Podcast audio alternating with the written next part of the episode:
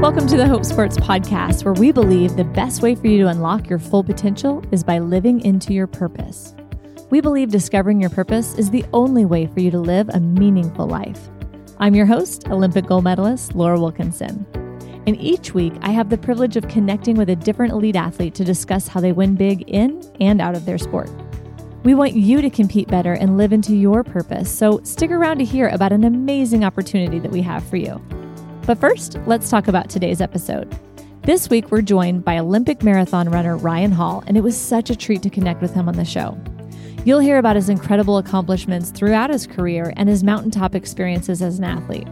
But what I hope you really take away is how he overcame seasons of immense struggle in his life. He has so much wisdom to share with each of us as we run our own race, and his message is so encouraging. So let's go ahead and dive on in. Ryan Hall, thank you so much for coming on the Hope Sports podcast today. My pleasure. Thanks for having me. Now, okay, for those listening that may not know your background, can you kind of take us through how you got into sports in the first place and how that led you to running? Yeah. So my dream growing up is to play professional baseball. Um, the problem was I was, uh, you know, going into high school like 100 pounds and five foot tall. So that's not the ideal frame, it turns out, for baseball.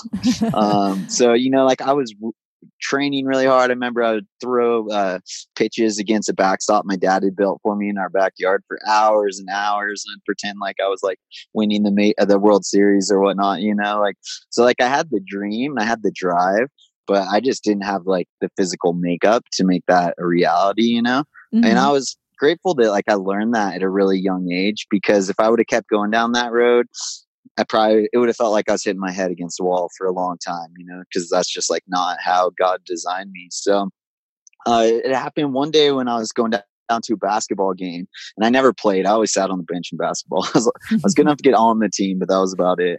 and uh, I remember looking out at a lake in my hometown, Big Bear Lake in Southern California, and uh, just feeling like God just kind of planted this little seed of a desire to try and run around the lake, which uh, is 15 miles around the lake. So it's a big first That's run. I wouldn't recommend lake. that for a first time runner. It's not a good starting point usually. um, but like, that's just kind of who I am is like, I'm a dreamer. I love dreaming big dreams, but I felt like this one was like there's something different about this dream because I hated to run. Like I didn't like it at all. Like every time like I was in PE class and kids, you know, have to run the mile, like I'd be just like all my classmates be like, No, I don't want to run the mile today, you know. but then I'd go and I'd run hard and I'd run well, you know. Uh, but I didn't it wasn't my passion, you know, I didn't enjoy it. Um, so there's hope to any listeners out there that maybe think you're not ever going to get into running because you hate it, that can change. that can change. It changed for me that day. Um, so, you know, I, I, went out and I ran the 15 miles around the lake with my dad um, the following Saturday. And wait, so there was like, there was no preparation for this. You just went out and ran it with him? Yeah, yeah, yeah. So wow. I got home from the basketball game. I told my dad what I wanted to do, and then the next weekend we went out and did it. And uh, it was a long, slow, painful effort. And I felt like I was out there for days and days. Like it wasn't just like like I just went out and just breezed through it, no problem. You know, it wasn't that way at all. It was like really, really challenging. So and I came home and I collapsed in the couch and super tired, super fatigued. And yeah, I felt like I was kind of telling me like he'd give me a gift to run with the best guys in the world, but he gave me that gift so I could help other people. And uh, I think that's uh, that was the launching point my entire career, you know. And I knew what it meant to run with the best guys in the world. Like I'd seen the Olympics, so like right off the bat, like I was like, that's where I'm going, you know. Like always had that belief from that that moment when I was 13. Um, but I didn't understand how you can help other people through running, and that would happen, you know, kind of down the line. Actually, right right after the Beijing Olympics when I learned how powerful and impactful sports can be to uh, change people's lives on the other side of the globe from us. Oh, I love that. I, I do have to ask though, is your dad a runner? he was, yeah, yeah, and he still is. He's actually like the only one who's still running our family. We like all ran, and like all the all the kids stopped, and he's still going. So um, that's awesome. Yeah, I think that run took a lot of patience on his end because he was fit, like running marathons, and so he probably felt like we were out for a, a walk, a long, long walk. uh, we'll just call it father son bonding, right? That's yeah, yeah, exactly. Awesome. Well, so you ran through high school then and it led you to Stanford. Like, what made you decide to go to Stanford? Yeah, it's like I feel like God does this to me all the time because it was the one school I'd ruled out as like I'm not going to Stanford. Um, at the time, they were like the running powerhouse school and like it's like the trendy place to go. And like I have never been one of those people who likes to follow trends, you know. so like I, it was like all pride, you know, like all my pride was like I'm not going there. Everyone goes there. And then there was also like the academic piece because um, you know I got good grades in high school, but I took very basic level classes. Like I didn't take like honors or AP stuff in high school, so I wasn't prepared for the academics at Stanford at all. so um, I knew that was going to be a stretch for me if I if I ended up going there. Um, but then one of my friends, Drew Ryan, he introduced me to the coach. We were up there at a cross country meet during my senior in high school, and um, and the coach was like, "Hey, we should just go around. I'll show you the campus and stuff." And I talked to him. I really liked the coach, and um, and then I, I did go on like four more recruiting trips to different schools, and ultimately, um, I remember I was sitting in the church at Stanford. Have you been in the church? At the, I haven't. Oh, it's amazing. In the quad, there's this like beautiful, beautiful church, like something that you'd see in like Italy or something. Um, and I remember I was sitting in there and I was trying to decide where to go to school and I was praying. And again, I just felt like kind of the prompting of God to, to go to Stanford. And, um, again, like it was not an easy road at Stanford. Like I struggled hard, like in in every aspect of life.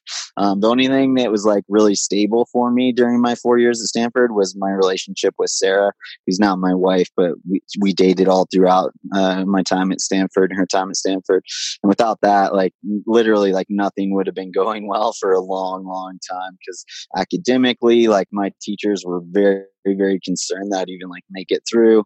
Um, because I was so far behind everyone else. And then you're trying to just juggle so much as a student athlete. And at Stanford, they don't cut you any breaks. You know, we're in the same classes with the same expectations. Like we're not getting any special treatment. So um, it was it was a real struggle and then there's like all these injuries that came and um, you know up into that point like early on in my career at stanford like my whole identity was kind of wrapped around how I performed. And so when I looked in the mirror, like that's what it was all about. And uh, it worked out when I was in high school because I was performing at a really high level, you know, like set a state record in the 1600 my senior year and had a, a very good high school career. But then when things started going downhill, that just totally, it's like someone took the rug out from under me because um, now when I looked in the mirror, I didn't like who I saw because I wasn't performing well on the track. So um, that was a huge shift that happened. Actually, I got really depressed during my sophomore year at Stanford. Left school. I thought that I could change what was going on, the inside of me by changing my external um, situation and circumstances. So I went home back to Big Bear uh, for winter quarter of my sophomore year. I didn't know if I was going to come back. Um, I didn't know what I was going to do, but I knew I had to like sort stuff out inside me because I could just feel this like real heaviness um, and and this real kind of like lack of love for myself, you know. Mm. So I ended up choosing to go back to Stanford and just spend a lot of time with God and and really like learning to see myself how He sees me. And as I kind of was able to adopt that view was super powerful and like getting away from that performance burden that I've been carrying around my whole life, really. Mm-hmm. And uh, and sports kind of started to become fun again because I was okay with failing and messing up and getting it wrong, you know. Mm-hmm. And um, it wasn't an instant change, you know. It's not like I went back and got all this figured out in like a week, and then a week later it was running fast. Like it was a long, slow, gradual shift that kind of happened. And it started from the inside, and then it slowly started to come out externally, and um, then I started performing better and better in cross country and track, and um, you know was able to sign a, a, contract with Asics coming out of college and uh, run professionally for ten years and go to a couple Olympic games and have some pretty cool experiences. But you know, it was it was a tough, tough road getting there, and I learned and grew so much through it all. I love that. Well, I love that you said it wasn't just an overnight thing. Like that stuff does take time, and a lot of times we just get frustrated and we try to run away. Just, I mean, just like what you were saying, I, it just resonates so much with me and athletes that I know.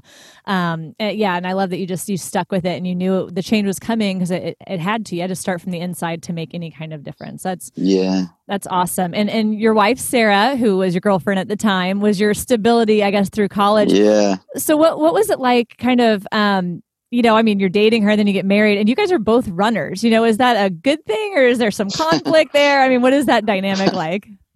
I, I definitely think it's a good thing, you know, like, because the runner, like, to be a professional runner, it's not just like a sport or hobby, it's like an entire lifestyle. So if you're married to someone who's not willing to allow you to live that lifestyle like your running wouldn't work at all like you'd have to like stop running to make that work you know mm-hmm. or you just mm-hmm. have to sacrifice and not like develop your talent to the full level in the running realm mm-hmm. uh, but for sarah and i is nice because we were both going after the same thing same lifestyle i mean like the lifestyle i'm talking about is like you're constantly like eating healthy um, sleeping a ton going to mm-hmm. bed at like eight thirty at night getting up oh, at wow. 7 yeah taking afternoon naps and stuff like so the, it was it was a blessing for us because we got to spend so much time together because we're both literally like just out training and then at home together. So um, it was really cool um, season of life, and even now, still like I'm retired, but um, my lifestyle hasn't shifted a, a, whole lot. You know, I don't take as naps in the afternoon or sleep as much anymore, but um, we're still together all the time, and I, I coach her, so oh, um, I'm even cool. out there when she's running. Only I'm on a bike now, it's only I can be alongside her. Nice change of pace there. That's cool. Yeah. Well, in 2007, you won the Houston Half Marathon in a time of 59 minutes and 43 seconds, the first American to break the one hour mark for a half marathon. And you still hold the American record for the fastest half marathon. Was that was that the event that you have yeah. the record? Mm-hmm. That's so yeah. cool. So, what was that race like? Yeah, that was, you know, I, I, telling the story of like running with the best guys in the world. That was kind of the first time that that was an actual reality. You know, I had competed at the world championships in track and uh, competed in Europe on the track, but I was never really in the race. Like I can remember running 5Ks against the best guys in the world, and I'm like watching on the jumbotron as they're finishing, and I'm like on the other side of the track, you know. So it's like this isn't really running with the best guys in the world. I may be in the same race, but I'm not really in the same race. You know? um, but as I moved up to the longer stuff, things just really started to click, and um, so yeah, at the time when I ran that time 59:43, that was uh, one of the top 10 times like ever run for that distance. So wow. like now it's more commonplace. You see a lot of guys under an hour. Um, but at the time that was kind of rare territory. So um, that was kind of the moment where it's like, whoa, like like now like it's like you have the vision for a long time you're kind of chasing the vision and then you have that moment where you realize it and you're in it and you're kind of like at the top of the mountain that mm-hmm. was uh, kind of the experience there but it was it was the same as you know what you hear most athletes talk about their greatest performances it was it felt really easy. You know, it felt like I could have done another one afterwards. And you finish the race and you're like, oh, I can definitely run faster than that. And then, you know, I never even got within a minute of that time after that. So, wow. um, yeah, that's why as an athlete, like when you have those mountaintop experiences, and with athletes I'm working with now, I just tell them like, guys, like soak it in because mm. you may think you're going to run faster and you might. I hope you do. You know, I hope I'm wrong. But even if you don't, like, let's make sure we enjoy this moment for what it is because we don't know. We don't know what the future holds, you know? Mm-hmm, exactly. Well, and just a couple months after that, in April, you placed seventh in the London Marathon, and it was your first ever marathon in 208, and the fastest debut marathon by an American. I mean, that's that's pretty insane. Had you been planning on doing marathons for a while? Like, what made you kind of graduate to these longer distances? Yeah, so it's actually the experience I was telling you about about being on the track in Europe and watching the guys finish. Um, it was that was the moment where you know for a while as an athlete you're kind of developing. You don't even really know where your gifts and talents really truly are. You know, especially in the running realm, you don't know how fast your foot speed is, and that kind of dictates a lot with elite distance running. Um, but it was at that time where I realized like 5K, like I'm just not going to be competitive. So I need to be humble enough to move up, even though I didn't necessarily want to. And then, like I said, as soon as I moved up, like things just really, really clicked. And so I was actually training for my first marathon uh, when I ran 59 minutes in the half marathon. So I just changed my my training up and was running more than I'd ever run before, doing longer, harder workouts, and that's kind of when things really, really clicked in my body and um, took off. And I was planning on running the Los Angeles Marathon. Actually, it was going to be my first one, and then Houston happened, and then the doors kind of opened for me to get to go to London. That was such a cool experience because you know I got to race against guys like Haile Gebrselassie, Paul Tergat. You know these are guys who were the greatest greatest runners of all time in that era. And uh, it was just really surreal to be running next to them at mile 14, going across um, Tower Bridge, you know, with all all my heroes of running and stuff. Is kind of another one of those moments where you're like, this is what what I pictured, you know, when I was 13 on that couch. That's so cool. It's so epic. I love it. You paint such a good picture of that. Well, I, that same year in November, you won the U.S. Olympic team trials in the marathon in 209. I, I mean, that's pretty insane. You just started running marathons that year and you made the Olympic team. I mean, what what was that like? Were you planning on? I mean, I know you said you wanted to run against the best guys in the world. Was the Olympics always part of that dream, or did that just kind of come up as you ran these longer distances? Yeah, yeah, it's part of the dream, you know. And they didn't, they still don't have a half marathon in the Olympics. So if you're gonna run longer than 10k, it has to be a marathon distance. So what what was it like at the Olympics? I mean, was it everything you dreamed of? Was it totally just were you kind of in shock or in awe? Like what was and what was your race like? Was it what is was it what you expected or what you hoped for? Yeah, you know, it's it, it lived up to its expectations in many ways. Um, like the hype, being in the village, like you know, I'd watch Cool Runnings a million times or whatever. I love that like, movie. yeah, it's so good. And like you're always like wondering, like, was it actually like an Olympic Village and stuff, you know? And like mm-hmm. that part of the experience was like it was just. And I remember like walking out of the closing ceremonies next to Yao Ming. You know, he's like super tall, and we're in China, and so like all the people are just going crazy on him and stuff. Um, so there there was moments like that where I was like, wow, this is like really really amazing experience, and like I feel so honored to get to be here. Um, but then in terms of you know what I dreamed of as a kid, I always I I didn't necessarily have to win the gold medal or even podium, but I just really wanted to have my best stuff on that day, you know, like mm-hmm. be at the best version of myself, be as fit as I'd ever been, like like have my Houston day but at the Olympic Games. Like that's that's what I wanted the most, you know. Mm-hmm. Um, but what I've learned with sports is sometimes like no matter how much you want it, no matter how well you prepare, no matter how good of a coach you have, you have everything in place like sometimes things just don't click and like i don't i haven't figured it out completely you know like but i've certainly just experienced that where it's like i didn't change anything up i'm the same person i'm training the same way i'm eating the same way i'm sleeping doing everything the same and having two very different results you know like one mm-hmm. just effortlessly floating through a race um, six months before that and then six months later i'm like just struggling in my fitness. So so that was kind of my story leading up to the race. My fitness wasn't quite as good as I wanted it to be. Training had been rocky, kind of up and down, um, and just been kind of kind of struggling, you know. Mm-hmm. Um, so on the starting line i was nervous but i still had like the outside hope of trying to to grab a medal you know? Like mm-hmm. i had just run the london marathon again for my second time ran personal best ran 206 and finished fifth. And uh, so you know those are the the best guys in the world would all go to london. So i was like if i was fifth in london you know maybe i could pick up a couple more spots and grab a medal in beijing. Um, but that, that wasn't my my my experience unfortunately you know i wasn't at my best at the olympics but that was such a great experience for me to get to grow through. So i remember doing a, a warm-up run uh, the day before a marathon we always just jog like 30 minutes do some drills and strides and uh, during that time i like to sometimes do it by myself and um, just have a little conversation with God and be like, what do you have for today? You know, like, or for tomorrow? Like, what do you want to tell me? And, you know, I was always like hoping he was going to give me some like verse about David and Goliath or something like that, you know, or soaring on uh, wings of eagles and, you know, effortlessly flying through the race. But uh, he actually reminded me of this story during that moment of Shadrach, Meshach, and Abednego, which, uh, you know, they were the guys who were being thrown into a fiery furnace.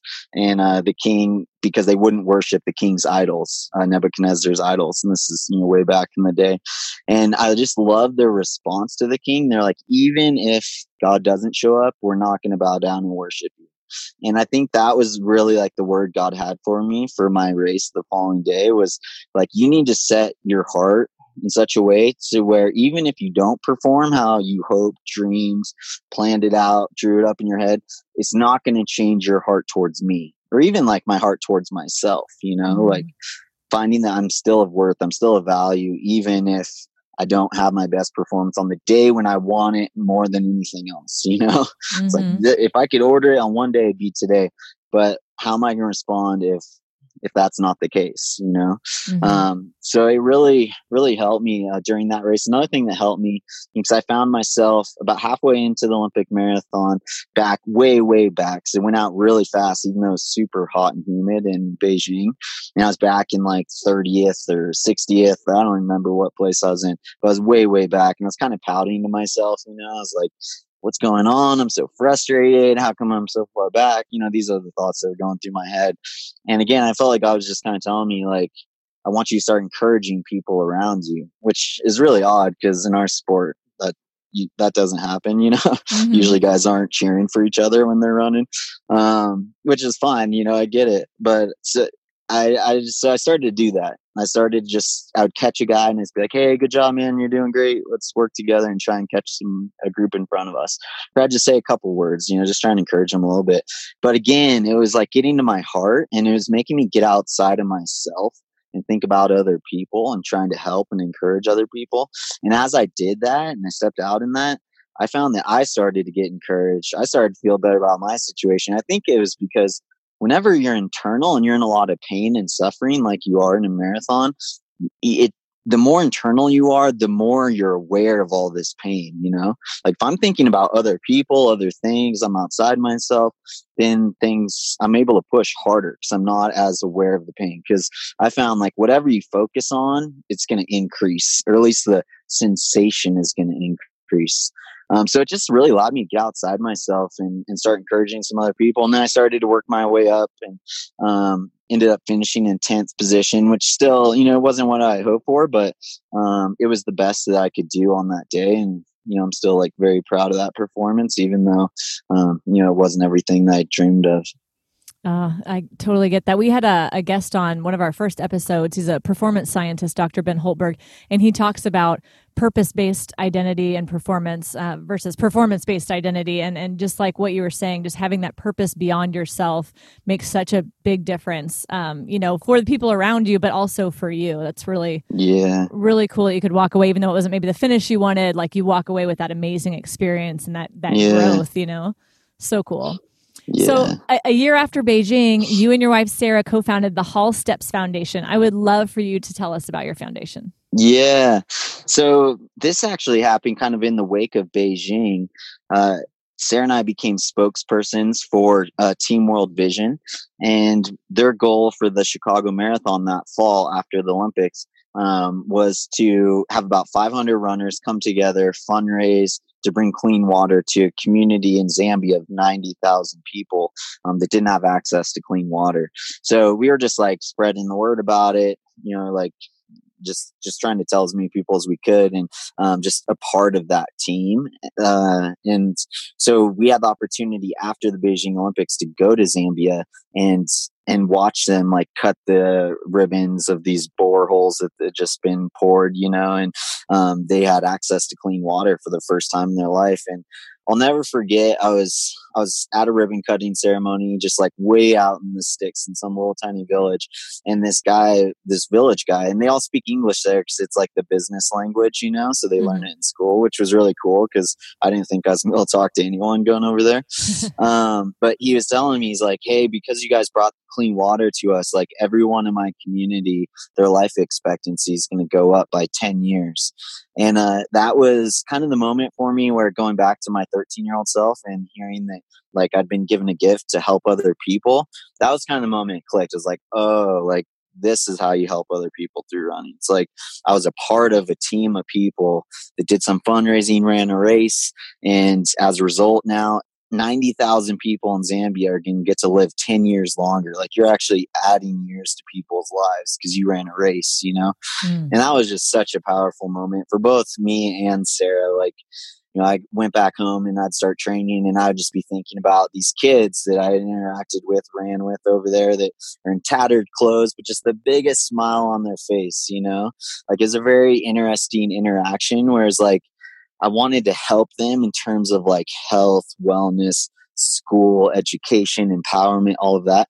But they also had something that like I think we're lacking here in the states, which is a real sense of community. Mm. You know, it's like when things are tough over there, like they have to rely on each other. And that just builds a really, really strong community. And as a result, at least this is my opinion, like they're just super happy people. Like mm-hmm. I hadn't seen joy like that anywhere else in the world, despite such like amazing poverty, you know? So we were able to help you know on the bringing clean water to them but they really like challenged me to like find joy in my life and find joy through community. So um, you know, we came back home from that trip, and Sarah and I knew we wanted to do more. Um, we knew we wanted to continue to support World Vision and, and, the work they're doing, which is amazing work they're doing all over the world. Um, but we also wanted to support other kind of local organizations and um, some of our own projects that we were excited about doing. So we started the Hall Steps Foundation, and it's uh, it's it's basically set up the same as like Team in Training or something like that, where you can run any race in the US. You just go to our website, thestepsfoundation.org, sign up, um, and create a fundraising page. And then every single dollar that you fundraise uh, for your race goes towards our project. So we're 100% volunteer run. Um, so that's that's a really cool thing, kind of about our organization is you, you know every single dollar is going towards the projects we're supporting and um, we've gotten to support some really cool projects along the way like we partnered with one of my friends in kenya. We helped to build a uh, health clinic in his community that didn't have access to hospitals or health clinics. People have to take like buses for like eight hours at a time and if you have like his brother actually died of a, a snake bite that shouldn't have taken his life, you know, but he just didn't have access to the medicine he needed to to fix the problem. Um, so we partnered with my friend uh, Wesley Korir. He's actually Boston Marathon champion, and uh, we we built this health clinic, and now people in that community have access to to meet their medical needs.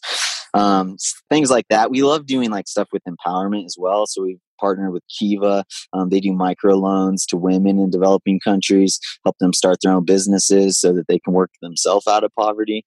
Um, so, and then we're doing a lot in Ethiopia. Um, as well with um, mainly with childcare and trying to um, help them kind of get going a foster care system actually because uh, they just closed down international adoption which really kind of changed things in their country because they had a you know they still have a ton of orphans in their country but now they're trying to figure out how they can take care of all those orphaned kids um, within the country. So um, we're kind of partnering with local organizations there to to uh, to help bring those kids into families. That's awesome. So many great things that you guys are doing through your foundation. I love it. At hope sports we know that you want to be the best athlete that you can be and in order to do that, you train hard and dedicate yourself to performing at your peak. But sometimes it can feel monotonous.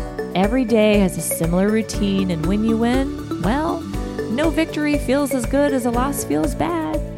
It doesn't have to be this way.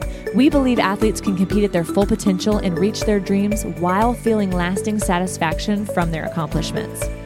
We understand what it's like when you've dedicated your life to something but you feel like you're never living up to people's expectations and you don't feel satisfied with your achievements. Hundreds of athletes have told us that they've discovered how to compete at their best while finding lasting fulfillment in their achievements during our interactive international service trips. Our next trip is coming up June 7th through 10th in Rosarita, Mexico, and we want you to be there. It's so easy to get involved.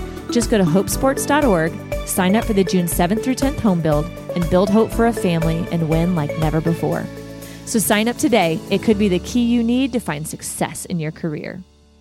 Back to um, the running side of things, though. I know in 2011 you set a new PR at the Boston Marathon. You made the 2012 Olympic team. Like things were looking good, but then you had to drop out of the marathon at the London Games around the 11 mile mark because of a hamstring injury. Like what? I guess yeah. What was that? I mean, you've, you've dealt with injuries. You dealt with not feeling good. I mean, what was that like having to do that at the Olympic Games? Yeah, it was definitely like one of those surreal moments where you feel like you're in a movie or a dream. You're like, did that just really happen? Like, because I had never dropped out of any race in my entire life, you know, like I never even stopped and walked in any race in my entire life. So, um, like that was never an option in my mind. Um, but I was having this sharp pain while I was out running and, um, just decided after having a little conversation with God that it was better to live to fight another day. And so, um, you know, stepped off the course. I almost started running again just because it felt so wrong. I was like, this isn't right, you know, um, not, not at all what I was picturing happening. Um, but I stepped off and it was, it was hard, you know, but I'd been through so much discouragement and hard times. Um, before that, that really it kind of prepared me for that moment. So I was down. I was disappointed afterwards for a couple days, but um, I like to do something that actually my wife kind of taught me, where it's like she allows herself to be really down, disappointed for a certain amount of time. So it could be a day, it could be two days, whatever she feels like she needs. And then after that, it's like, okay, now I'm moving forward. And then like I've like grieved the loss and now I'm moving forward. So I kind of did that, you know, I had a couple days or maybe it was a couple weeks. I don't remember exactly how long it was, um, where I was just really down and, and bummed out. But then I started moving forward. And the good thing about running is there's always big races to look forward to, whether it's the Boston Marathon, New York City Marathon, Chicago, London. You know, there's all these big, great opportunities for runners to get to try and you know win a title. Um, so I, I just kind of kept moving forward, but um, it kind of started this nasty string of injuries. So the hamstring thing started because when I was running the actually training for the 2012 Olympic trials, I developed plantar fasciitis in my foot. And so I had to just run through it because there's like no instant cure for plantar fasciitis. Like usually just lasts a while and then it'll eventually get better. So I was running through it and just like very small alteration of my stride caused uh, injury on the opposite side of of my body. So with the hamstring, and then I hurt my hamstring, and then literally like was almost comical how ridiculous it was because I was always really hardy, didn't have a lot of injuries before that, but it was like then I tore my right quad, then I tore my left quad, and I got oh. a sacral stress fracture on my right side, and it was just like this ridiculous string of like compensation injuries. So wow. I learned a big lesson there about running through injuries and how detrimental that can be to your body. Um, I did eventually come out the other side of that where I stopped getting hurt, but then I kind of started uh, struggling with just I, I, call it extreme fatigue.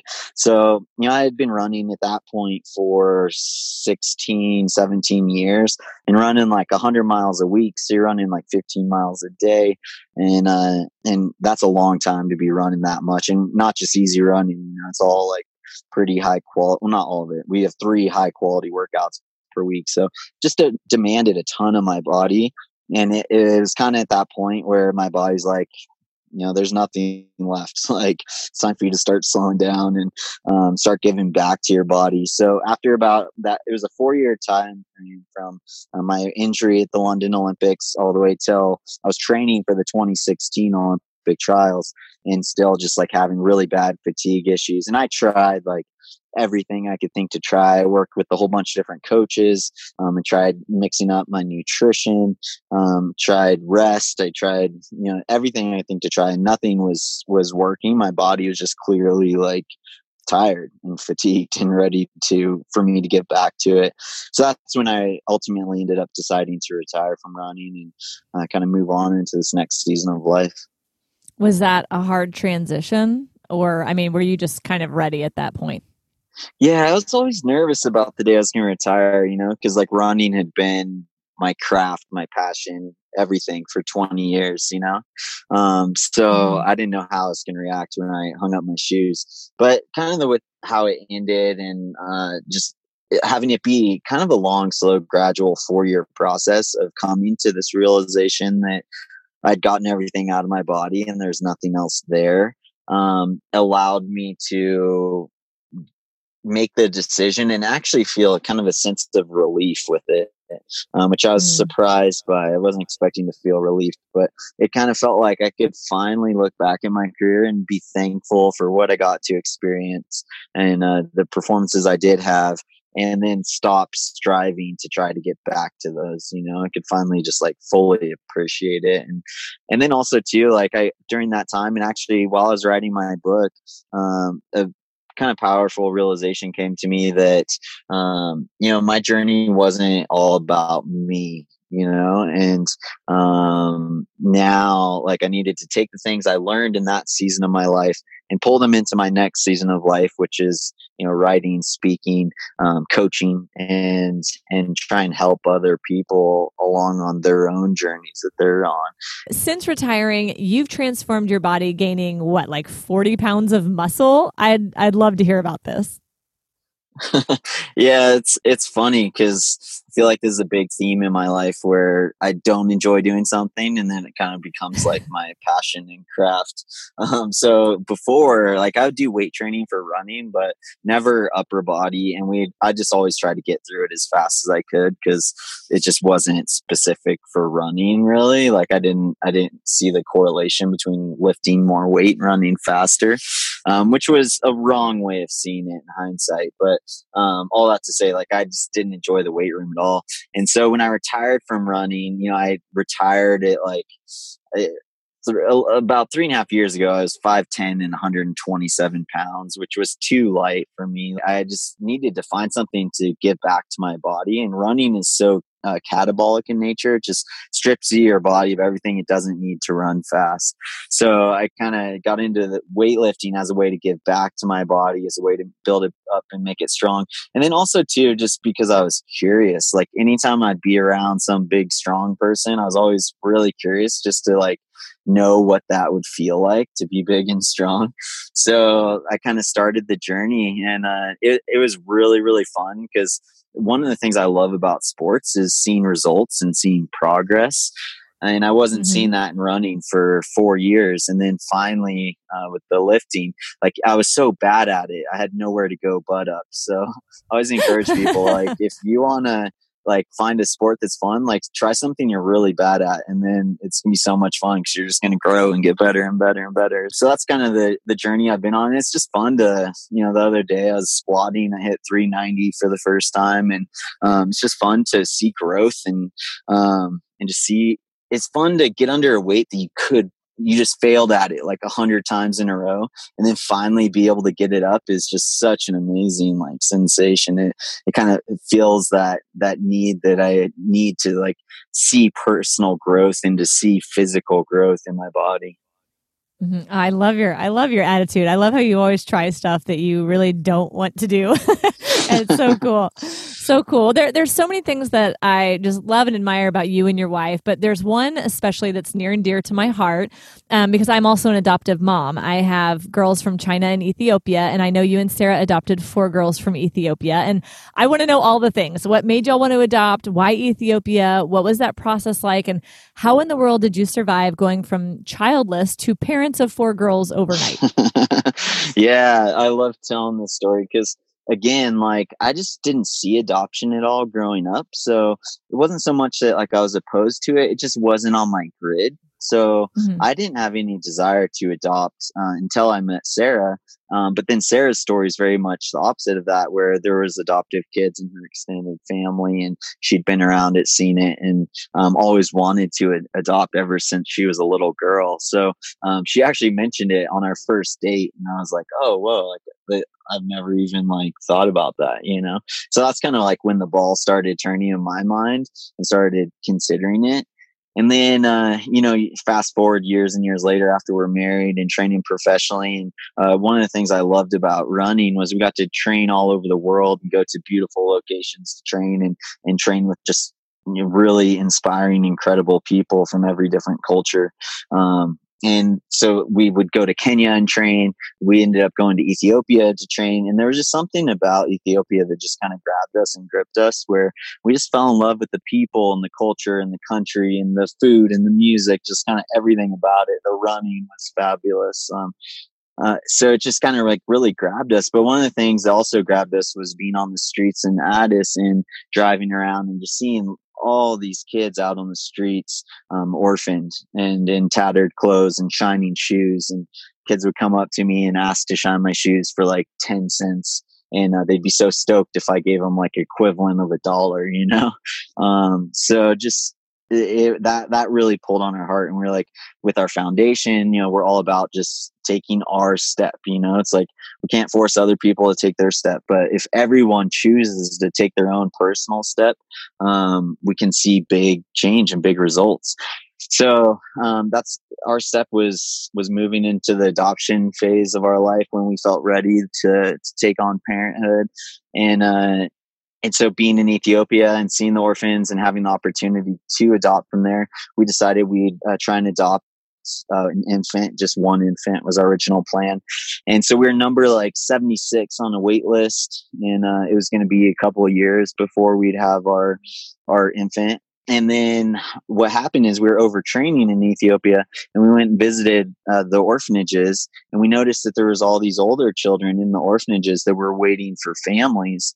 And so I was like, this doesn't make sense. I'm like number 76 on the wait list and there's all these kids that are waiting for families.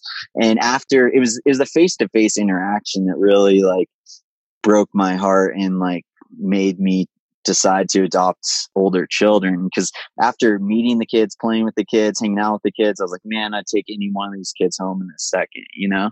So we went home we changed up all of our paperwork had to change agencies even and uh and became aware of our uh, daughters through a like a friend and Facebook page is kind of like a roundabout way, but they're really looking for a family for these four biological sisters um, they'd been looking for a family for three years, weren't able to find a family, and they were talking about maybe sending two of them with one family in like Australia and two with another family in um, I forget Italy or something like that.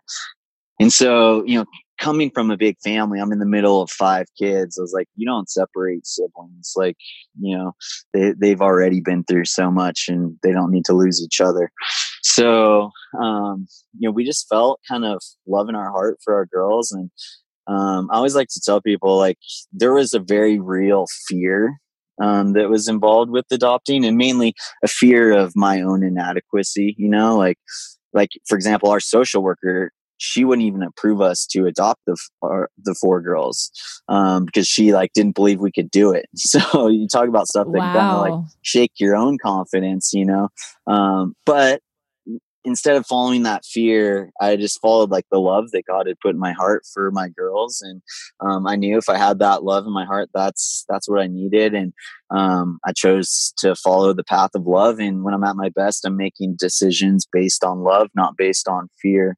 And so that's what we did. It was a leap of faith, you know, but it's just been such an incredible road. And um, the girls have blessed us so much. And, uh, you know, actually going from zero to four was, I think, in a lot of ways easier than like uh, the normal route that you could take. Cause like, how so? so, like, for example, all we knew previous to this was just like Sarah and I, and then an empty house, you know?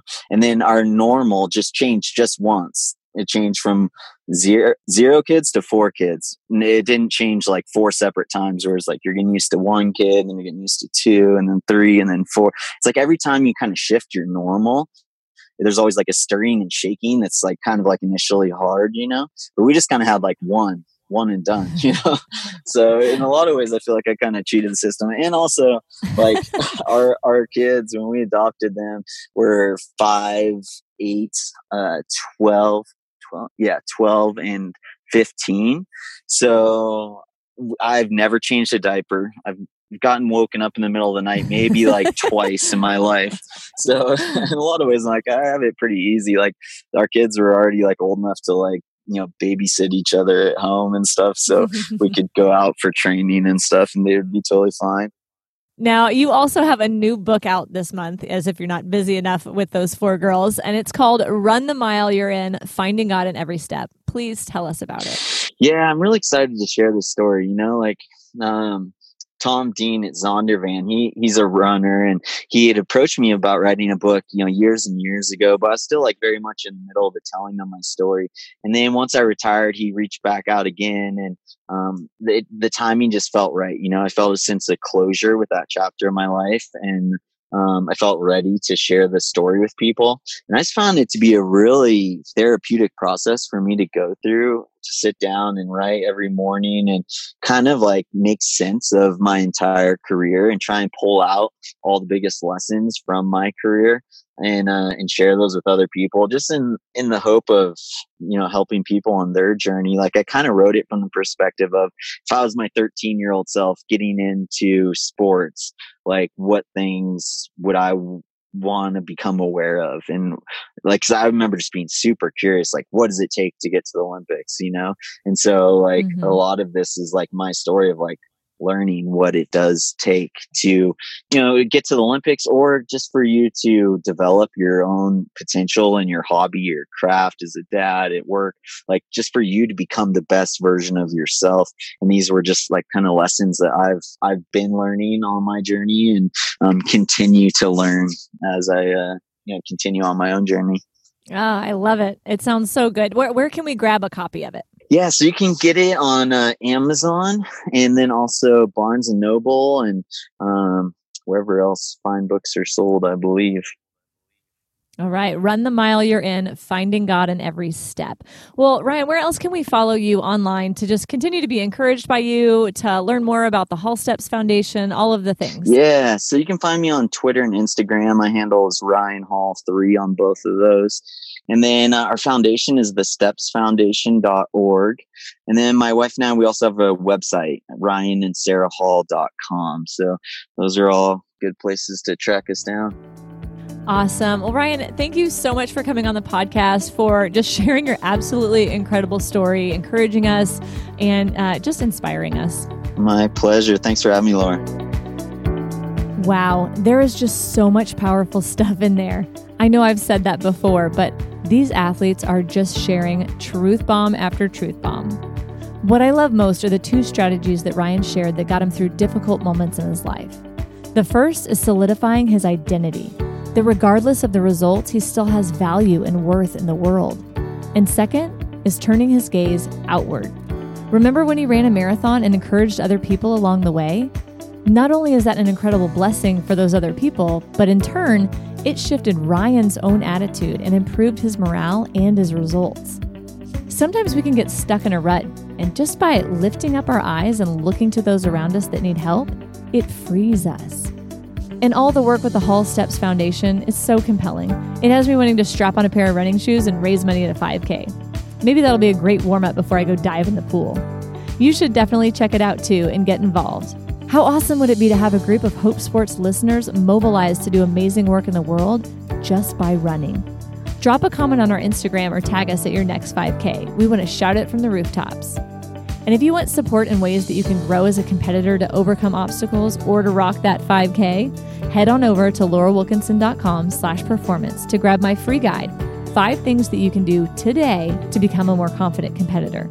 Again, that's laurawilkinson.com slash performance.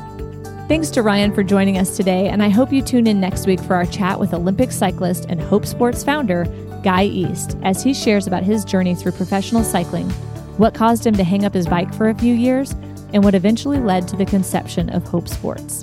Be sure to hit that subscribe button because you do not want to miss that episode.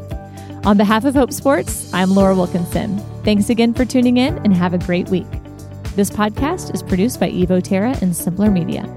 For more information on Hope Sports and to access the complete archives, please visit hopesports.org.